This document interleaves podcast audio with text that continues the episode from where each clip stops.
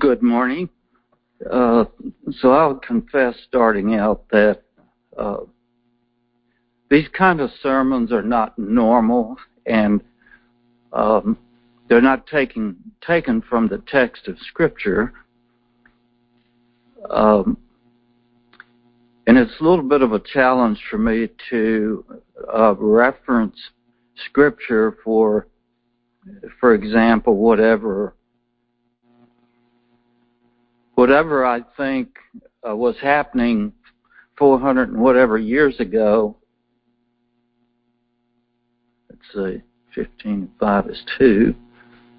Uh, yeah, 500 years.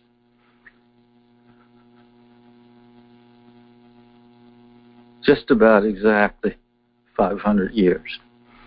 Uh, it's hard for me to uh, have the time or uh, be able to take verses scripture to apply to whatever is happening. Um, Laverne, can you help that? Um, so I'm, I'm, going to start with uh, two two passages just to read. The one the one verse is on the board. The top line is a little hard to see. Um, Galatians two eight That's not it. 328. There is neither Jew nor Greek, there is neither slave nor free, there is neither male nor female, for you are all one in Christ Jesus. So that that verse relates to um, some of the beliefs uh, that people struggled with in the 1500s, uh, the place that people have in society, in the church, um, economic issues. Uh, are are people created in God's image? Are they equal in value? How should they be treated? Um, and then Ephesians 2, uh, 8 and following, these verses relate uh, more to the to the issue of salvation. For by grace you have been saved through faith, and that not of yourselves. It is the gift of God, not of works, lest anyone should boast. For we are his workmanship created in Christ Jesus for good works, which God prepared beforehand that we should walk in them. Uh, so, salvation is by grace, the grace of God extended in Christ to everyone and is accessed through faith uh, that is not um, something that people manage for themselves, not of yourselves. It's a gift. And it's not the result of human works, not of works, uh, lest, lest we boast. Uh, in God, we are His workmanship. Uh, he's accomplishing a beautiful, uh, maybe idea would be painting. Uh, we are created in Christ Jesus for good works or unto good works. So good works, the result of faith. Um, so there's a lot of issues there I won't go into further now. So um, I have five issues this morning, and these these were huge issues in the 1500s, and I'm going to try to give um, three or four different answers to these issues, the answers that were given back then. And I, I also am aware that uh, there are things going on uh, today, this afternoon, and I need to be uh, abbreviated. So I will try.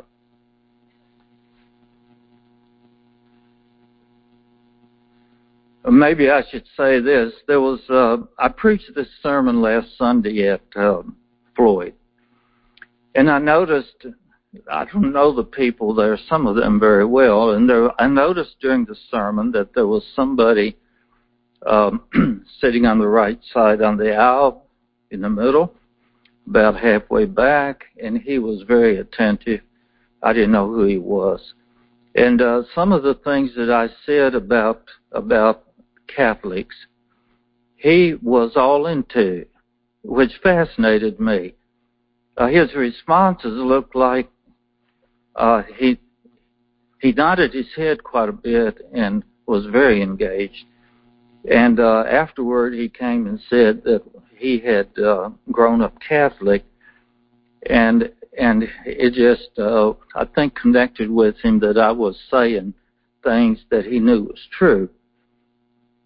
That was that was very interesting. So the first issue I have here is uh, political, social, and economic issues. So uh, start with the medieval view.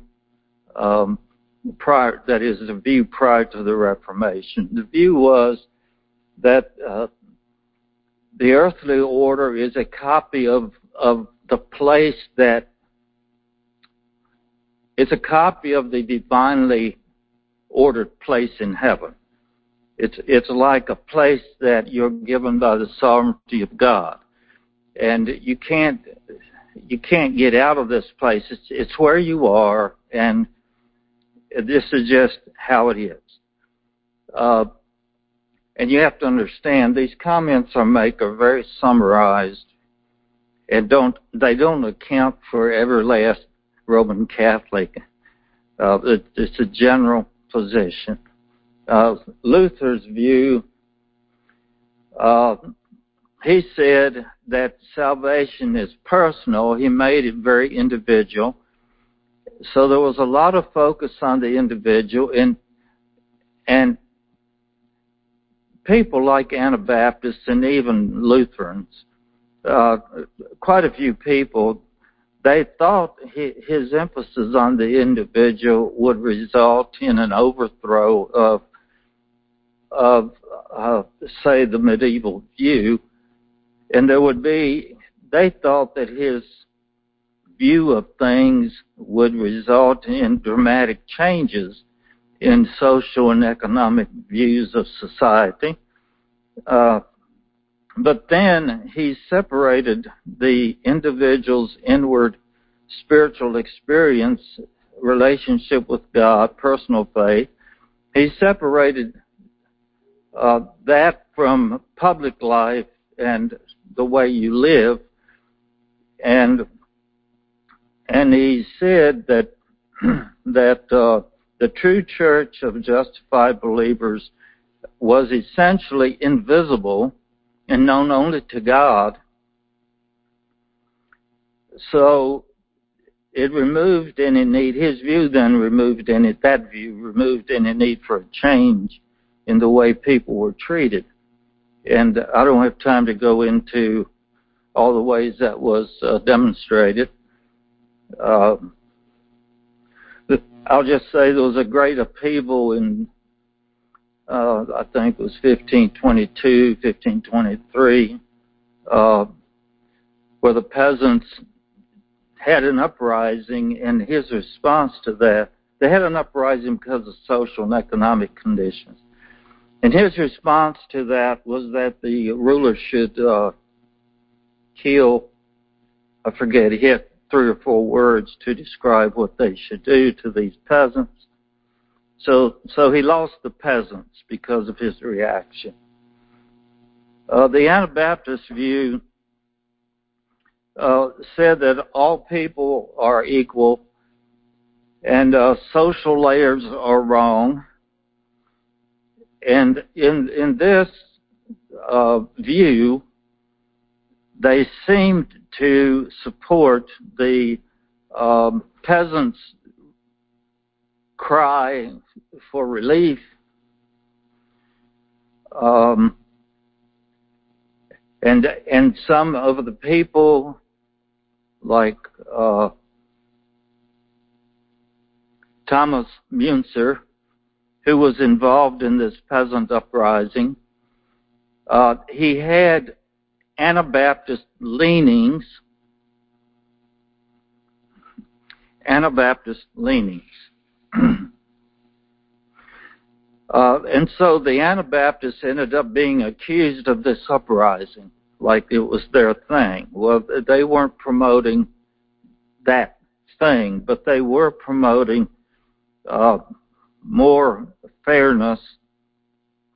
They said when the demands of political authorities differ from the clear commands of Scripture, you are bound to obey God rather than man. And uh, concerning economics, Anabaptists resisted the privileges of the nobility, unbridled accumulation of profit and wealth. They they resisted usury, uh, charging interest, or maybe maybe maybe they meant exorbitant exorbitant interest. I'm not sure, but there was discussion about the charging of interest, and they even which I know we would think this is ridiculous, but there was concern about uh, retailing, being a retailer, and that is making money, um, being a middleman, and making money off of goods you have, especially overcharging, getting them at a, a certain rate and then selling them at some high rate. So there was a lot of concern by Anabaptists about political things, social things, and economic distress that people were in. Uh, so the next issue, the question of authority and tradition. So the, the Roman Catholic view was that truth and grace are transmitted through the clergy, the ordained. Uh, and the reason for the authority that they gave to view the ordained as having, having was um, in order to maintain pure doctrine and maintain one truth position and and there, there was an attempt by by at least some popes and the church to control civil authorities. So the authority of the uh, hierarchy uh, was helpful in in doing those things. The decisions of the popes were viewed as infallible, like they could not make a mistake. That's what they claimed for themselves and the decisions of the councils were um, um, true and right and unchangeable. And then uh, the authority of tradition, I want to make a comment about that because uh, for for Roman Catholic theology, tradition is equal to Scripture. In the Roman Catholic view, tradition is equal to Scripture. And the way they defended this is to say that the Gospels, uh, the Gospels were oral tradition before they were written. It, the, the Gospels in the New Testament, it is the account of I'm talking like a Roman Catholic here. It is it is an account of of God's work by His Holy Spirit in the life of the church. That's what this written record is. And before it was written, it was tradition. It was oral tradition. And so the, the, scripture is a record of oral tradition. It's a record of God's work in, God, in the people, God's people uh, before it was written down. And so now that uh, Christ is ascended and his spirit is working in the church, uh, whatever the church is deciding and doing, those decisions are now equal to uh, Scripture. I don't know if that made sense, but that's the argument. Um, Luther, Zwingli, and Calvin, uh, they had more emphasis on Scripture uh, than Roman Catholic. They tried to get rid of tradition, uh, but but probably I'm trying to be brief here. Probably a major issue for them that hindered them was that they kept the state church uh, integrated, which made it hard for them to just do whatever they thought Scripture said. Uh, Anabaptists were determined to get rid of tradition. Uh, they thought they were. They were intent on doing that, and they wanted to root everything in in Scripture, in the Word, in the Holy Spirit's work, and in the Christian community. And of course, the ordained were part of the Christian community. Uh, they said that unbelievers should have absolutely nothing to do with deciding how believers should live. Uh, the civil government should not be able to tell believers how to live. Uh, unbelievers should not be trying to interpret the scripture, instructing believers. Uh, so I'll just make this comment about tradition. Uh, there's a lot to learn from history, and sometimes it's hard uh, to evaluate what is the lesson here.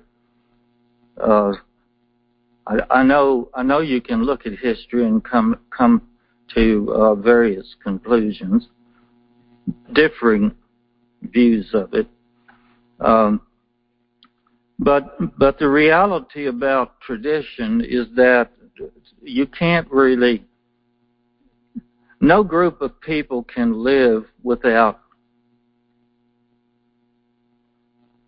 um, okay, I'll say without tradition. No group of people, all people, all cultures have tradition, traditions. And uh, no people can get rid of their history. They might think they have, and now they're living in a vacuum, but people can't live in a vacuum, and they don't live in a vacuum. And so, having said that, then I want to say, but it's not helpful to worship history or worship tradition. And so, how how do you view what has been? And uh, so, one one uh, truth about tradition is that is that traditions Traditions are what transmits a culture's values. That's what traditions do. They transmit a culture's values. And and uh, maybe maybe it's okay uh, to change a tradition, but then the problem is if you don't have an alternate tradition, if there's some value that that tradition carried, if you're not careful, you lose the value, maybe the truth, that the tradition was intended to promote, carry. Uh, so I'm saying we we need to understand our traditions and uh, and any time a tradition is replaced, we should choose a tradition that achieves a desired end and maybe I'd say an intentional end. Because uh, the habits, the habits that a culture has, the traditions they have, they do promote an end it's just, I'm just rambling a little. I don't have this in my notes. I'm just talking. These are things to uh, keep in mind. The next issue what does it mean to be saved? We're on issue number three, so maybe I'll make it in time. What does it mean to be saved? What is, what is the meaning and nature of spiritual experience? Or what kind of internal conversion or internal spiritual experience should one have? What, what is required by Scripture to be able to say that I'm a Christian? So the Roman Catholic view was uh, salvation, to be saved, you receive the sacraments. you understand when I'm when I say these different views, uh, obviously, I have I have uh, opinions about which of them are more biblical, but I'm not trying to be uh, I'm not trying to damn people to hell by saying whatever I'm saying here. I'm trying to be historically accurate. So, receive the sacraments is the Roman Catholic view, and, and I'll just give a brief definition of what a sacrament is for Roman Catholic. Uh, Catholics. It's a sign through which God and the church communicates or mediates saving grace.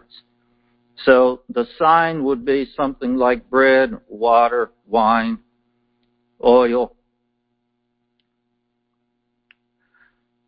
And that sign, that physical thing, uh, God is present in and He is extending grace because the sign is there. God's grace is in the sign. It's in the thing, the physical thing. So the uh, Roman Catholics had seven. I'll briefly mention these seven sacraments. The first is baptism. Uh, so in baptism, baptism removed the guilt for. This is technical. Guilt for Adam's original sin. The view was everyone, every human that's born is guilty at birth for Adam's original sin. It's imputed to them, and so they are accountable to God and going to hell. And so that's why there's a need for baptism to deliver uh, people from the guilt of Adam's sin. Uh, then confirmation, and by the way, then of course Anabaptists said, well, children are not guilty for Adam's original sin. They don't need to be baptized as infants confirmation uh, gave a person an opportunity to confirm what was done for them at baptism. So it's a ratification of baptism. The Eucharist or communion, Lord's Supper, um, their view was transubstantiation, uh, which was made uh, a dogma in 1215, and the view transubstantiation is that the the the bread and wine are changed into the actual literal body and blood of Christ in communion by the words of the priest. Uh, confession takes care of post baptismal sins. Uh, yeah, there's, there's a whole great big. I'm not sure that I would even be capable of talking about it in terms of penance and confessions and various types for various things. Um, then marriage uh, was considered a vocation, which maybe just shocks you and you wonder what the world is that. So it was the idea that through marriage, one is incorporated more fully into the life of the church. Um, and I'm sorry for those of you who are single. I don't know really.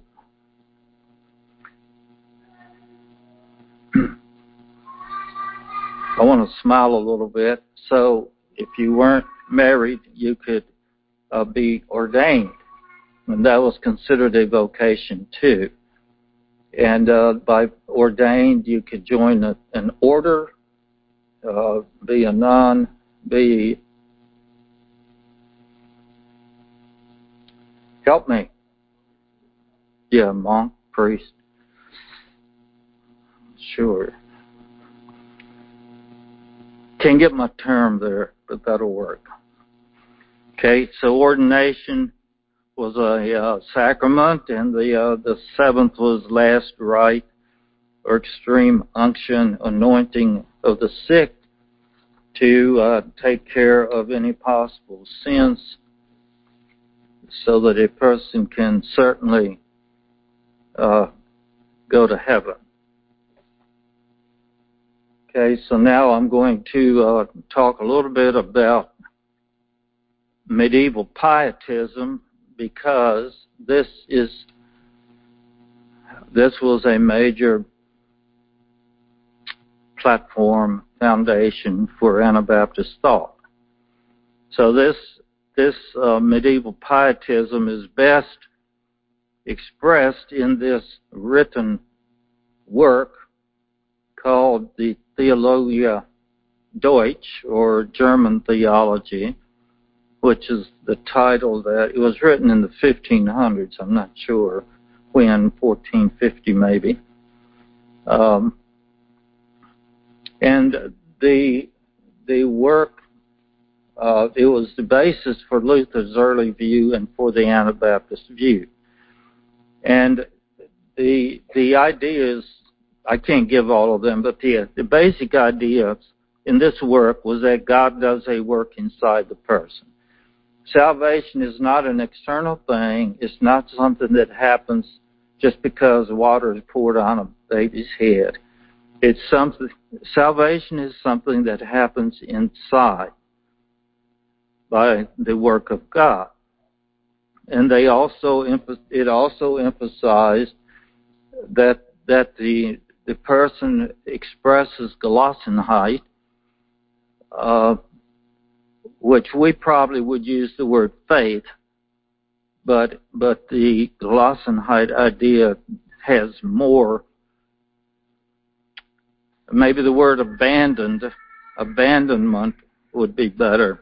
Resignation to God's will, surrender, self-surrender to God. This this work emphasizes that and a willingness to suffer to do the will of God. And of course, uh, the idea that Jesus demonstrated this Gelassenheit in the way that God wants people to, to surrender to God's will. And this work says, it's a little radical. It says things like, um, uh, is hindered by clutching yourself, hanging on to yourself, trying to preserve yourself. Um, and was, it emphasizes surrender to a group of believers. It uh, says that um, ownership of property hinders Gelassenheit. I know we don't like that, but that's what this work said. In other words, the work the work emphasized that anything that you can depend on that anything that you depend on to preserve your life, anything apart from Jesus Christ is a hindrance to resignation. It's a hindrance to surrender. It's a hindrance to faith. Okay, so uh, you know, these these ideas maybe uh, shock us or surprise us. I mean, we might see that they're kind of biblical, but um, maybe they seem extreme, a little over the top. Like really, you mean you'd have to go that far? So I'm I'm not. Um, I'm acknowledging that the the ideas uh, are a challenge, but they are worth considering. What do they mean? Okay, so Luther's view, his early view was from that work. He appreciated that work. Part of the reason his early view was in that camp is uh, he he struggled t- tremendously for assurance of salvation, and he felt guilty a lot uh, for supposed sins and maybe real ones. I'm not sure. Um, and he was he was searching for deeper religious experience, and this work he appreciated this work. So this he he was the one who gave the work this name, German theology. And at first, he believed that the soul, mind, and will participates in self, its own salvation, the reception of grace. But then, as time passed, he moved toward the view that man does not contribute to his salvation, has nothing valuable to contribute, and anything he contributes will be works that God cannot use. And so, uh, I think most of us would know this, that Luther's final view was uh, justification by faith, apart from any human contribution. And he said that uh, man does not contribute to his salvation. So even though he promoted justification by faith as a way to be saved, he still maintained infant baptism, uh, perhaps because it was required by civil authorities. So the, I want to make a comment about the general Protestant approach. Um, there was a, a, strong emphasis on on uh, reason on, on the role of the mind, on believing in the facts of the uh, crucifixion, that the idea that, uh, I'm going to say this in a fairly technical way, the idea that a person's sins are imputed to Christ on the cross, and he paid the penalty for these sins, and if a person trusts in the historical death, facts, death of Christ on the cross, if a person trusts in that, then, then the righteousness of Christ will be imputed to the sinner's account.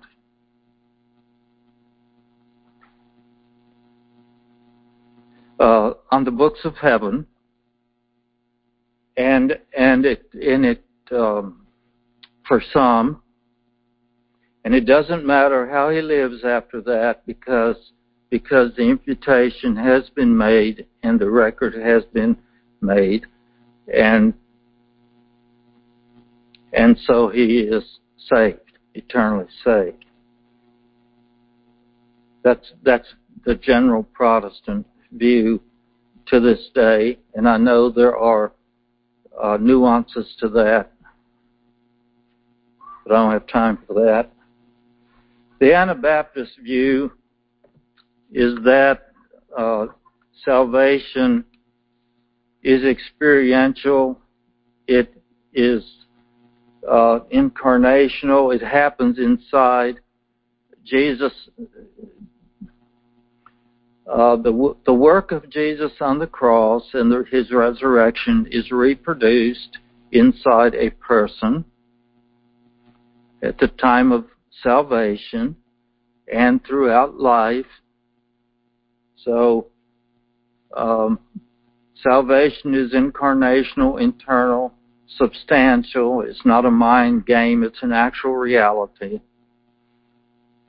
So, the parenthesis, so it emphasized an indwelling atonement, the view, which is the view that the value of Christ's death and resurrection is reproduced inside the believer. And uh, I think I'm supposed to preach uh, the sermon on the day of baptism here in a couple of weeks, and I'm going to talk about this. This view agrees with uh, the passages like Romans 6, uh, 1 Peter Colossians 2, that there's an internal work of God that happens in the heart, and this is not just a belief, a historical fact. Uh, the second idea Anabaptists had was that it required salvation requires repentance and faith, and this idea of Gelassenheit, an abandonment to God. And uh, and then I have this German word, gerecht machen. Uh, I think that's close. Um, and the meaning of that is make righteous, as opposed to the Protestant word gerecht erklären, which means declare righteous. This is a an internal uh, transformation of the inside of a person that makes them righteous. The result of repentance and faith. Uh, and the third, it transforms the idea that, that salvation transforms the heart and life. So they emphasized a uh, resurrectionist sanctification that people, the idea of being raised with Christ is the idea of raised to a new life, able to live a different kind of life. And uh, maybe I should say this, that it's true that some Anabaptists turned this view of salvation into um, I, I guess to be into something somewhat of a perfectionist, uh, like the, like they made conversion so radical that you could hardly sin after conversion. And so if you did, then it was excommunication. Um,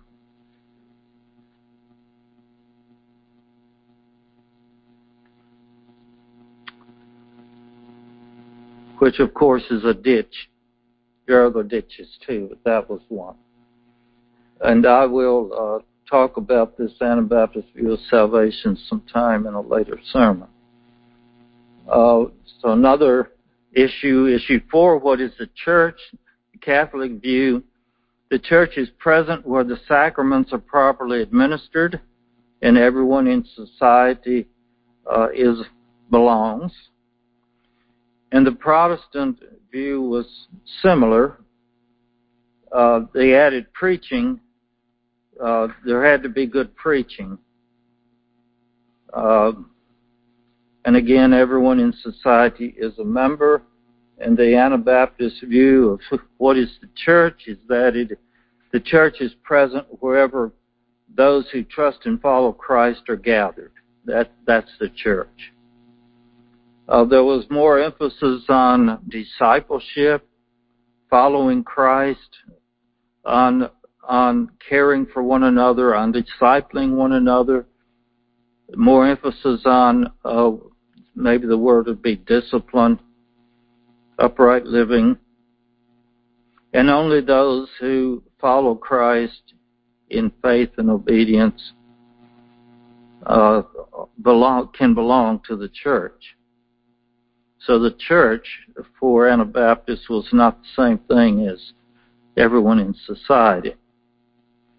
Uh, the fifth um, issue: what ethic applies in human relationships? Uh, for Catholics, uh, the orders the orders practice Christianity and live out the love ethic in a different way than the rest of society. And for Luther, there was no major change uh, from Catholics. Uh, you preach the word and you uh, practice the sacraments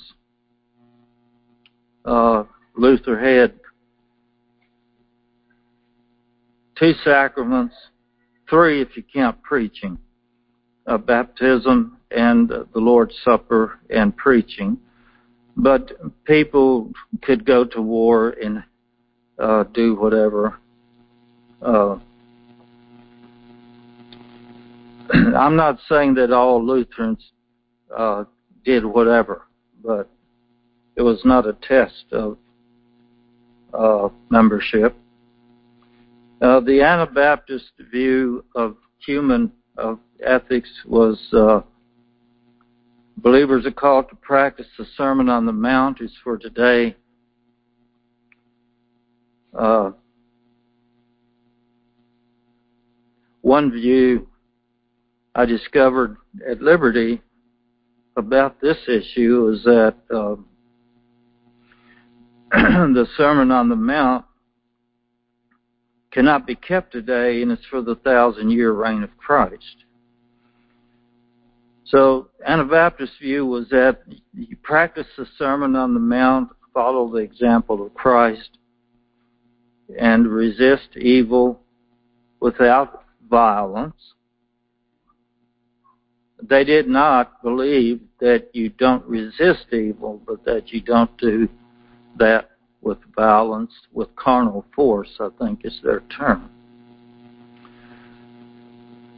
So uh, that's my summary of the five um, issues. Uh, these are answers that different groups gave to uh, real questions. And of course, there was a lot of turmoil chaos, uh, upheaval, disagreement, confusion, which which I think the Roman Catholics uh, predicted that this is how it would be if we if we say that whatever has been is not going to be what will be. So there was a lot of upheaval a lot of disagreement, a lot of debate called disputations uh, about the political, social, economic uh, state of things, about authority and tradition, and uh, what's the meaning of salvation, what is the church, uh, what ethic applies in human relationship. There was a lot of disagreement. Uh, so there are many things to learn here, and uh, I'd say may the Lord give us wisdom in all these things.